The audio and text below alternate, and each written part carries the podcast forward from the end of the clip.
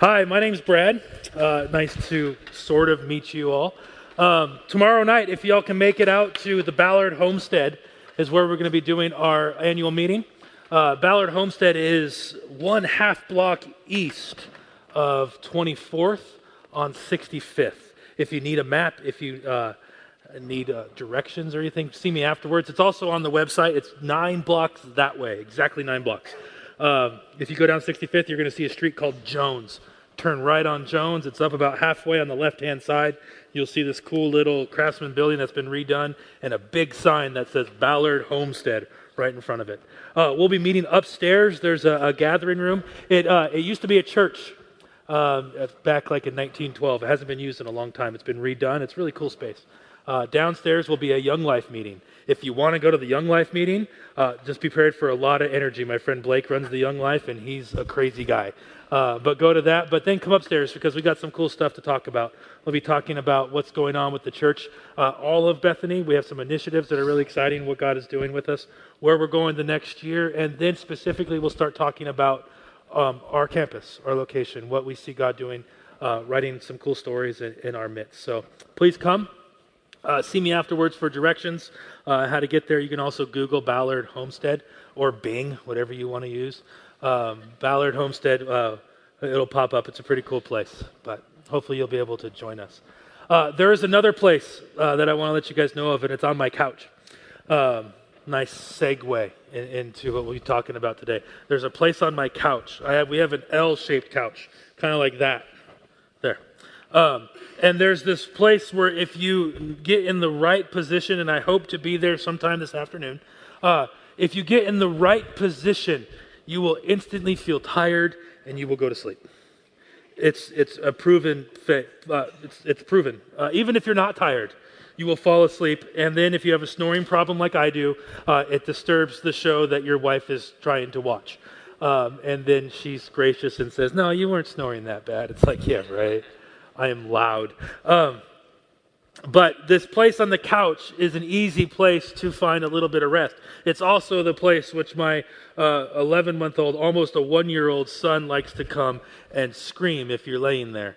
Uh, you're not busy enough. He wants you to play, and he'll go, bah! and try to get you up. But it's a place of rest. It's the couch. There's another place uh, uh, off of Green Lake. It's on the north north end of the lake. If you, it's kind of hidden, which is the best. Uh, but if you go through some trees and you move the branches out of the way, there's a rock that sits on this sort of little point. And you could sit on that rock. And the trees and the branches insulate the sound from everybody walking by and the cars going by. And you're out on this little bit of a point and you can't see anybody around you. And it feels like you have the entire lake to yourself. If you find it and I come walking, I found it first. Please get out of my place. Uh, but it's a place of rest. It's a place where the world seems to disappear a little bit, and it's quiet, and it's really a nice place. There's this unsuspecting parking lot on top of Phinney Ridge. Uh, I won't tell you where that one's at. Uh, but you could park there, and through this little arch that they grow grapes on in that little pea patch, uh, you can look out, you can park your car early in the morning where no one cares where you're parking and take up three spots and park your car right there. And you can see through this little arch uh, Ballard, most of it. You can't see up towards Sunset, you can't see up towards Crown Hill or anything, but you can see most of Ballard from the locks all the way up to where the trees come in. You can't see anymore. But you can see a lot of this, of this neighborhood. Uh, this past week, it's been really fun to go up there, and then you see the fog working its way through the streets, kind of like water coming over rocks. And then the fog dissipates, and you see the streets come alive. It's a parking lot, but it's restful. It's a nice place to pray. It's a nice place to go and ponder. It's restful. We have these places of rest in our lives, these places where we go and we stop, places where we're allowed to think. We had this trail in California where we'd walk up this hill, and from top of this hill, we're able to see most all of Orange County, all the way from LA down to parts of Laguna and the ocean. And it was this beautiful place, and it was restful, it was peaceful. Today, we're talking about rest.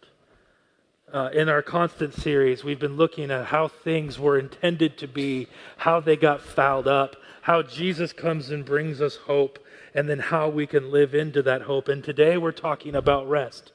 And after a week like we've just had, with the turmoil happening, uh, with some people being elated, some people being brokenhearted, some people confused, we're all on different parts of it. But we can all agree that we as a culture need some rest, right? We need a break. It's been a rough few months. And so in Genesis, God brings out this type of rest and what it looks like. And we're, we're familiar with the creation story. We've talked about it for the last six weeks, how things have began. But there's this little piece in the Genesis story that we tend to overlook. In every day of creation, there's there's a little repetition that happens. Repetition in Jewish poetry is, is what they wanted you to get from it.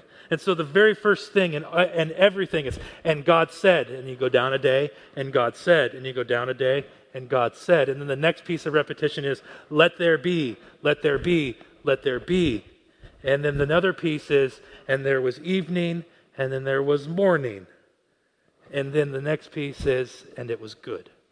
So you have those pieces of repetition.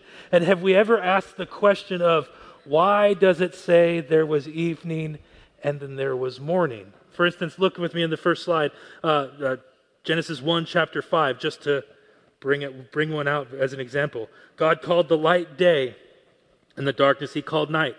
And then there was evening, and then there was morning, the first day. It happens in verse 8, verse 19, verse 23, verse 31. It's a theme that we begin to see evening, morning, evening, morning. It's to show us something. The day that we're used to, we wake up and begin our day. You wake up from rest and you start your day, and then you end your day with rest.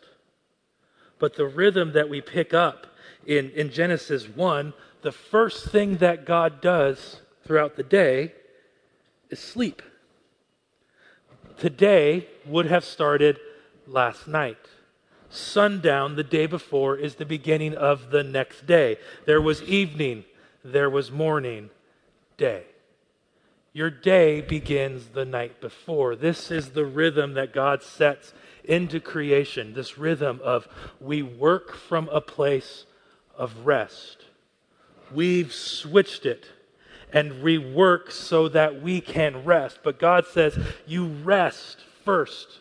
The first thing that you're supposed to do, the first thing that you're made for, is to rest. And God continues and He starts and He makes everything. He makes the day seven. There's evening, morning, day, evening, morning. Your day starts in the evening with rest. And then he gets to chapter 2. The heavens and the earth were all completed in their vast array. And by the seventh day of work, he, uh, everything, uh, this is, uh, by the seventh day, God had finished the work he had been doing. So on the seventh day, he rested from, from all work. The idea behind the word rest is not just to kick back and put on the football game. There's an idea there that the rest is meant to restore you.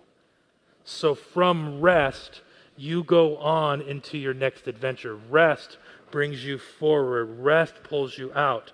And then verse 3 God blessed the seventh day and he hallowed it because on it God rested from all the work that he had done. There's a lot of things happening here. One of the first rules that you'll get to when you start reading your Bible is you want to see when the first time certain words were used. The first time something is ever called holy is right here.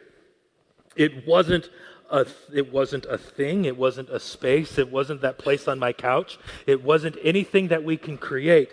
The first thing that God calls holy is a time. And during the time, the very first holy thing that we could ever do is rest. But we look at rest and think that resting is for the lazy you don't take a nap. You don't rest because now you're not working. And we're Americans, right? We pride ourselves on our hard work ethic. Some of us do. And, and, but we think that we have to work hard. We have to put in all this time. That's what defines us. But the very first thing that God calls holy isn't the work that He did, it's the rest that He did in order for Him to work. Resting means that we give up control of something, right?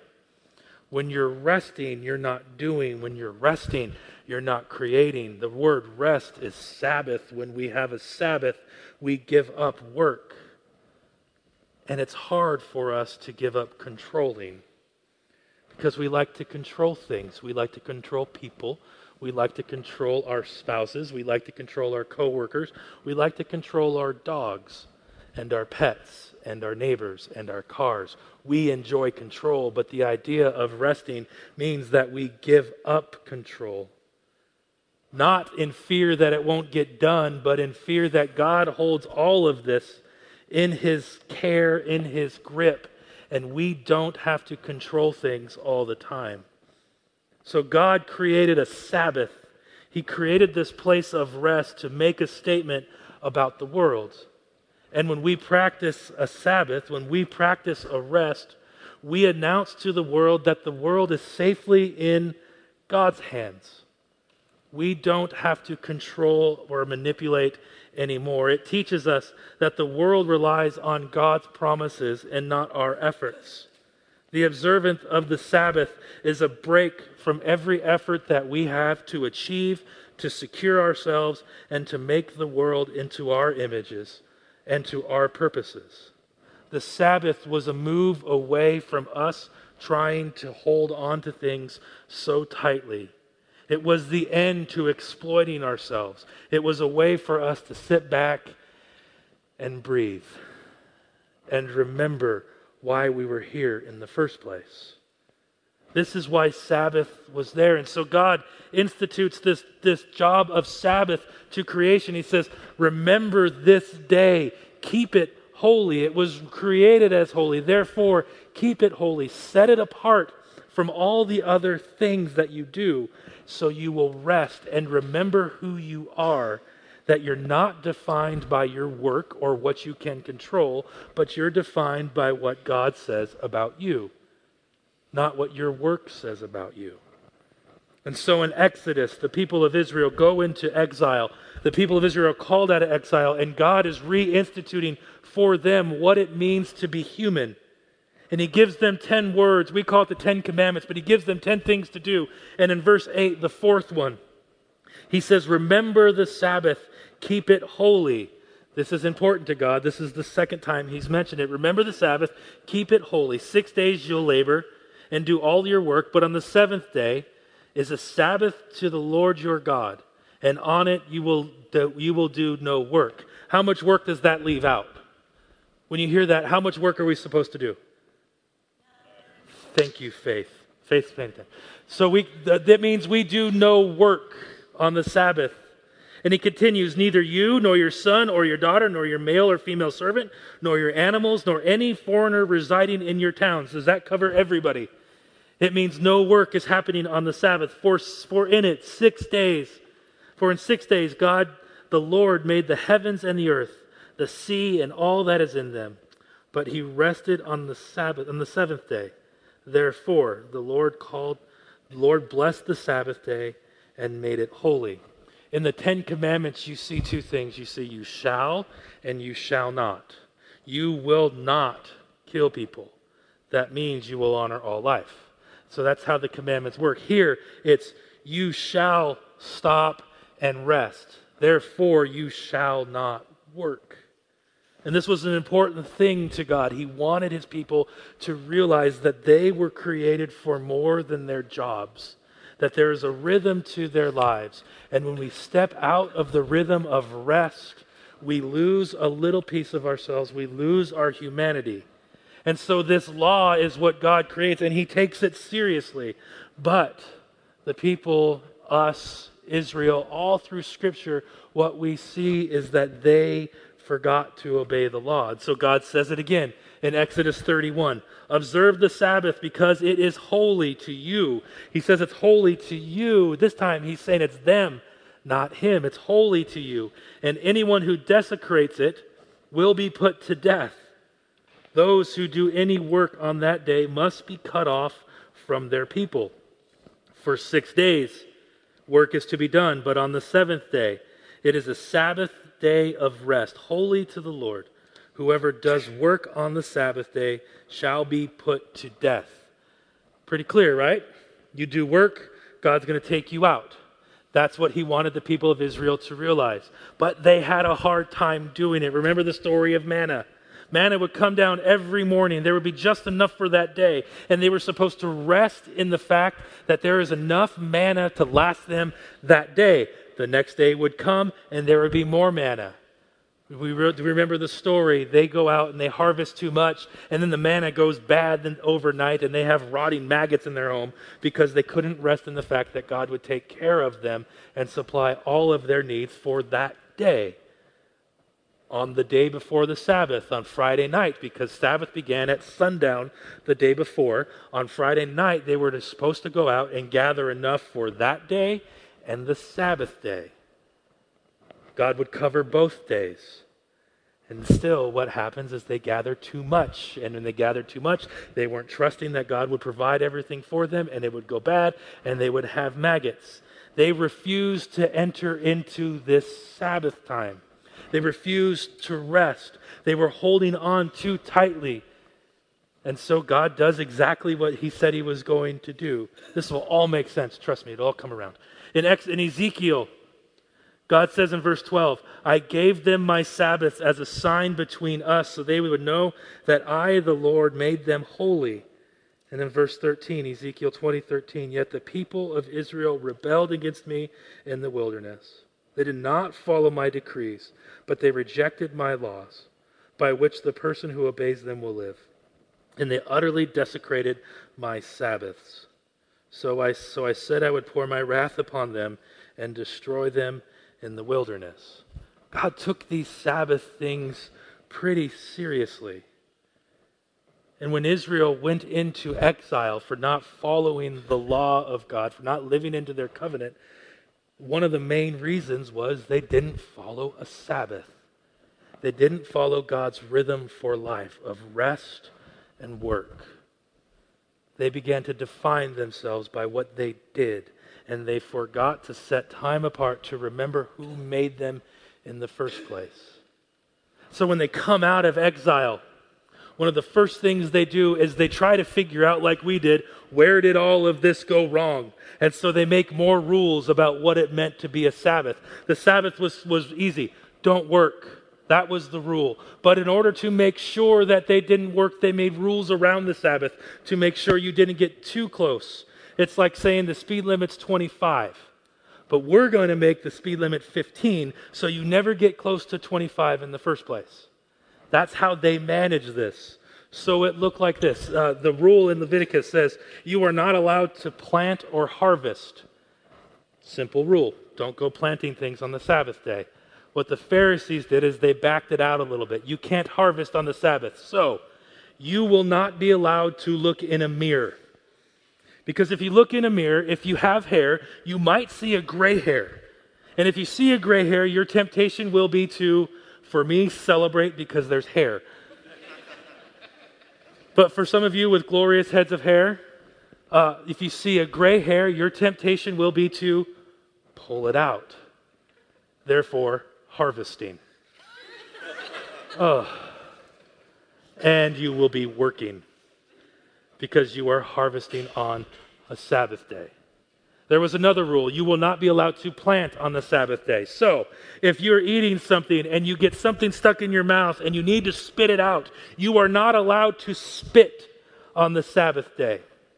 For if you spit, the saliva will go into the ground and it might germinate a seed that has been buried down there for a long time. And when your saliva, water, hits it, it will then germinate and the seed will begin to grow. Therefore, you are planting. So you will not plant and you will not harvest on the Sabbath day. Do you see how this rule of rest, This thing that's supposed to make you more human became more work than it should have been. You see how the idea of Sabbath, which brought you back to center, which brought you back to the place where you see God in everything about you, where you see His reign, where you see His rule, when you see how you were created. You see how these rules can come on top of it and cause a disruption and bring you further and further away from what it was intended to be.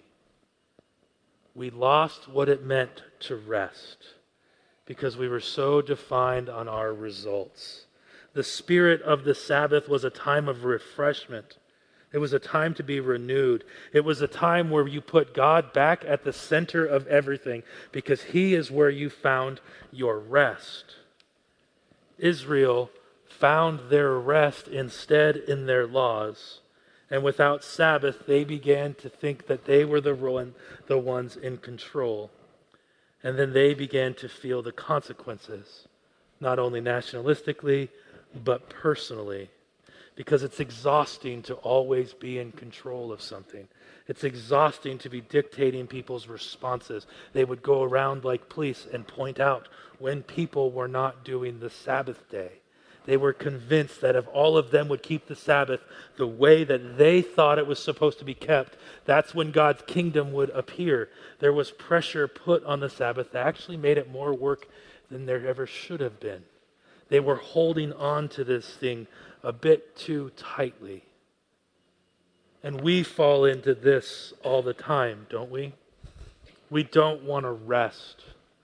We don't want to take a break. We don't want to spend time in silence or solitude because the first thing we think of is everything that's not getting done, everything that we're supposed to be doing everything that we define ourselves by doing. And then we start running ourselves ragged. We start worrying if you're like me. You start having these anxiety attacks. You lose sleep.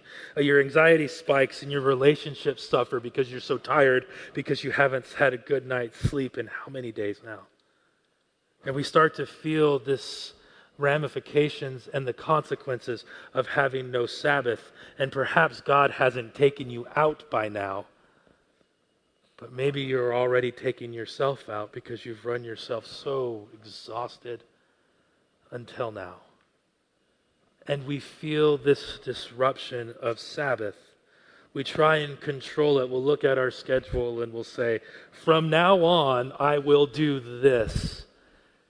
The problem is you've made another rule. From now on, I will not harvest on the Sabbath day. And then you see a gray hair, and then you have more rules and more rules. I will use just for men from here on out and have no more gray hairs. From now on, you'll have another rule, which will take another piece of work to keep you away from the Sabbath. We start holding on to things way too tightly. I had I was learning how to golf in for those of you who play golf, you might know about this. Uh, there's this trick that you have, and you have to hold the golf club at just the right grip. I was first learning, and I had a I had a mean grip on the thing, and I was out golfing. One of my mentors uh, took me golfing all the time, and I was holding the golf club, and I was just gripping on so tightly. Uh, my knuckles were white. By the third hole, my hands were just exhausted. And he's trying to figure out why my swing is going every which way but the right way. I'm shanking balls to the left, to the right, but nothing straight.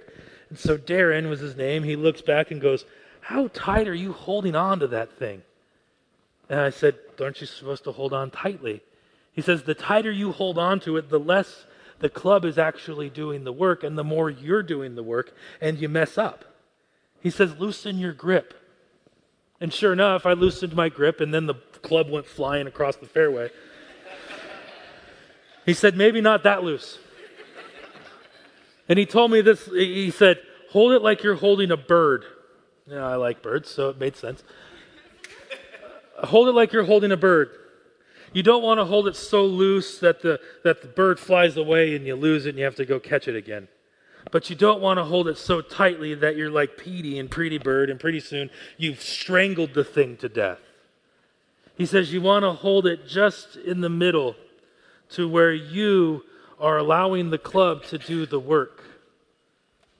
And I think that's pretty much what the Sabbath does to us. It loosens our grip enough so that we remember who's really doing the work here. Is it the golf club or is it me? Is it God or is it us? Who's carrying the brunt of the load? Who's in control of this? Because that's what the Sabbath did. It reminded us that we can actually go away and God is still going to make the sun come up tomorrow and go down at the end of the day. Things will still happen the way they're supposed to happen. That's why this passage in Mark is one of my favorites. Tim read it, it's Mark 35. The disciples have had a long day. They've been with Jesus for a, while. Uh, Jesus has healed, he's had parables, they, uh, he's had a big day. It started on the Sabbath day, and it's gone on to the next day, and Jesus is tired. So he says, Let's go away. Let's go to the other side of the lake. So they hop in, and the way the lake was positioned there, there would be a lot of uh, winds that would come out of nowhere because it was hot inland and it was cool on the, on the Mediterranean Sea, and the winds would sweep down and go offshore, and they'd make all these waves, and they would come up out of nowhere. And so the disciples, they push off, and in the middle of the night, Jesus goes to the stern and he decides he's going to sleep, puts his head on a cushion. And then the storms come up because they came up pretty quickly and they were common, but for this one, this one was a bit scary. The, these experienced fishermen were a little bit caught off guard and they thought they were going to die. It wasn't just the waves that was scaring them. It wasn't just the sea that was scaring them. It was all that the sea represented that was scaring them. The sea in that day, you can look back in the book of Daniel, all the evil that they can find comes from the sea. That's where the monsters live. That's where you, there are things that you can't control. They all come from it. And now they're going to be cast into the sea where all bad things live, and they're surely going to die. So, what do they do? They start to panic. Meanwhile, Jesus is taking a nap. They start to panic. They start to bail the water out. They start adjusting the sails. And then finally they look back and go, There's only 12 of us doing the work. Where's the other guy? He's sleeping. Great. And in bad, Brad's paraphrase, it's probably bad, but my paraphrase, they go look at Jesus and go, Dude, how are you sleeping through this? It's like sleeping through an earthquake. How do you do that? And Jesus wakes up and if he's like me, he wakes up and goes, What's happening? I don't understand this. He looks at them and he comes and he goes to the front of the boat. And the first thing he says was, Quiet, be still. And I have to wonder if he was talking both to the wind and the waves as well as to the disciples in the boat. Quiet, be still. I think a lot of times we don't rest enough. And a lot of times we then become a lot like the disciples. We see the wind and the waves peaking up and getting out of control, and we think we're surely going to die. We start bailing water, we start adjusting the sails, we try to correct course to get to some place where we think that we'll be safe. And really, the person who's in control of it all is doing what? resting. Jesus' comment back to them at the end of it Where is your faith? Don't you have faith by now? Haven't you seen what I've done? He's just fed 5,000 people. He's told parables about how the kingdom of God is right with them right now. And here they think that they're going to perish when the Son of God is sitting right beside them. We do the same thing, don't we? We have a week like we did last week, where elections throw people in turmoil. When I understand a lot of the fears that happening, and some of the fears are warranted, some of them are fears. But we start to think that the winds are getting too high, the waves are getting too big, we're surely going to die. And we forget to look in the back of the boat and see that this guy they call the Prince of what? Peace is with us We think that we have no control over the situation. We think that it's just going to come sweep us off and we're going to descend into everything that's evil. And we miss it. And we miss Him. We serve a God who is bigger than our Tuesday elections. We serve a God who is bigger than a number four losing to a number 20. We serve a God who is bigger than everything that we think that we can control. I had to get the USC thing in. We serve a God that, that is bigger than anything that we can control. And yet, when the wind and the waves start to peak up, our first thing is God is not here. And I wonder what it would look like if the people who serve God, the one who supports, whose governments are on his shoulders, I wonder what it would look like if we had the peace that Jesus has in the back of the boat in the middle of the storm.